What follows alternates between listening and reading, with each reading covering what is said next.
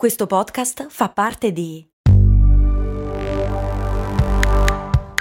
Voice Podcast Creators Company. Se a volte ti senti così, ti serve la formula dell'equilibrio. Yakult Balance, 20 miliardi di probiotici LCS più la vitamina D per ossa e muscoli. Che bello! In tutto il nord Italia ha nevicato tantissimo, come avrete sentito dalle notizie. E quindi ni- niente, faccio una puntata sulla neve. Cose molto, cose molto, cose molto umane. Giorno 3 del trasloco. Sotto la neve. Sono ancora vivo. Come mai si sparge il sale per sciogliere la neve quando c'è la neve? Perché se lo fai quando non c'è la neve non sciogli niente, non avrebbe tanto senso. Beh, perché aiuta tantissimo e non solamente a condire le strade e a renderle più buone, cioè quello lo fa ma è un effetto collaterale, principalmente per evitare di ammazzarsi cisi sulla neve con la macchina o a piedi o in bici e se esci con la bici con la neve sei un temerario. Ma non è che il ghiaccio in sé sciolga la neve o il ghiaccio, perché il sale è, è freddo, cioè non lo scaldano prima giustamente, se no non eh, spenderebbero un sacco di soldi. Il sale non fa altro che diminuire la temperatura di congelamento dell'acqua, che come tutti sanno tendenzialmente è intorno ai 0 gradi. 0 gradi ha una certa quota e soprattutto di solito con l'acqua distillata, però insomma 0 gradi è la temperatura a cui siamo abituati che inizia a nevicare o le cose si ghiacciano giù di lì. Ecco, con il sale la temperatura di congelamento può scendere sotto i meno 10 gradi centigradi, per cui in linea di massima non serve ovunque, però nella maggior parte dei casi, soprattutto in città dove le temperature in Italia, salvo quelle in alto in montagna, insomma, non sono così rigide, se metti il sale bene o male le cose migliorano. Figata, vero? Molto! Anche perché il sale che si usa sulle strade non ha niente di particolare rispetto al sale che usiamo in cucina, anzi è anche meno raffinato, è un po' più sporco, tant'è che non si usa da mangiare perché probabilmente boh, muori. No, forse esagerato, però comunque insomma non mangiate il sale sparso sulla strada. Ma questo lo dice il buon senso, credo. Anche se magari vedere qualcuno che lecca la strada fa ridere.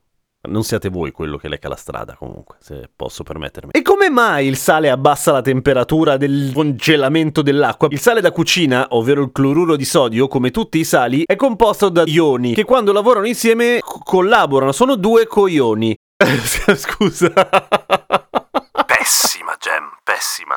Quando il sale viene a contatto con l'acqua, i due ioni, uno di cloro e l'altro di sodio, evidentemente, vanno a dare fastidio alla struttura cristallina del ghiaccio, facendola ritornare allo stato liquido. E quali sono gli effetti collaterali dello spalmare tonnellate di sale sulle strade? Il fatto che siano tonnellate evidentemente comporta dei costi e questo ovviamente è un contro, ma sicuramente meno delle morti e gli incidenti, per cui comunque da questo punto di vista ne vale la pena. Ma il sale inquina in realtà, cioè non è che scompare poi alla primavera. Da queste parti, a queste latitudini, siamo abituati allo spargimento di sale, boh, qualche volta all'anno, ma in zone più fredde, dove il sale invece si accumula sulle strade per tutta la stagione invernale, a un certo punto si scioglie e se non finisce nei tombini, che tutto sommato è una buona soluzione, finisce al bordo delle strade e cambia la composizione chimica della terra, mandando in vacca la crescita di alcune piante e anche di alcuni bacini d'acqua non particolarmente grandi. Insomma, non fa tanto bene alla natura. Da questo punto di vista è meglio la sabbia, che però non ha nessuna proprietà chimica, è solamente fisica, nel senso che essendo abrasiva aiuta la trazione delle gomme sul ghiaccio. Poi fa il paciugone marrone e non è tanto bello da vedere, però in Italia soprattutto non si usa tanto spesso, anche perché appunto non ha proprietà chimiche per cui per certi versi è meno efficace, anche se non inquina e soprattutto è molto ma molto più economica. Ci sono composti chimici che funzionano a temperature ancora più basse, ovviamente vengono usati in luoghi particolari, ma costano un bordello di soldi, per cui evitiamo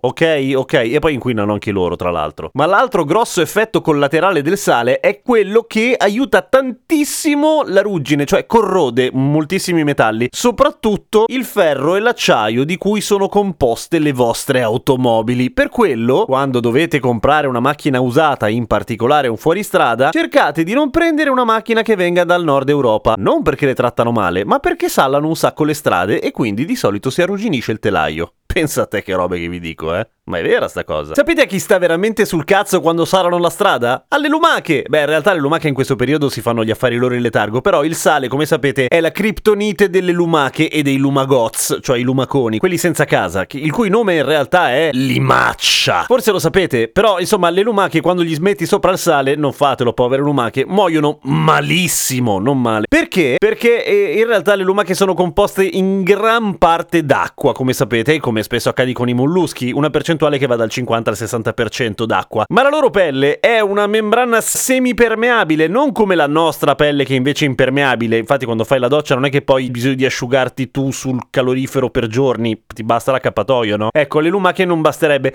E siccome il sale è igroscopico, cioè assorbe rapidamente l'umidità e i liquidi dall'ambiente circostante, quando l'ambiente circostante è una lumaca che è foderata di una roba semipermeabile, in pratica si ciuccia tutta l'acqua della lumaca lumaca muore appunto molto molto male. Povera, povera lumaca, disse quello che non ha l'orto, perché chi ha l'orto di solito dice fottute, fottute lumache. Ah, altra cosa, il fatto che il sale abbassi la temperatura di congelamento è strettamente correlato al fatto che ne alza la temperatura di ebollizione, motivo per cui quando mettete il sale nell'acqua che bolle in genere smette di bollire, ma non è che si raffredda, non è che dovete aspettare che bolla di nuovo per buttarci dentro la pasta, buttatecela pure subito, non cambia nulla di base. Però mettetecela che sennò la pasta fa schifo. Grazie a tutti i patron che su patreon.com slash cose molto umane mandano avanti la trasmissione. Un grazie a Leo perché gliel'avevo promesso e soprattutto un grazie al mio studio soffitta che oggi è l'ultima puntata che registro qua perché domani davvero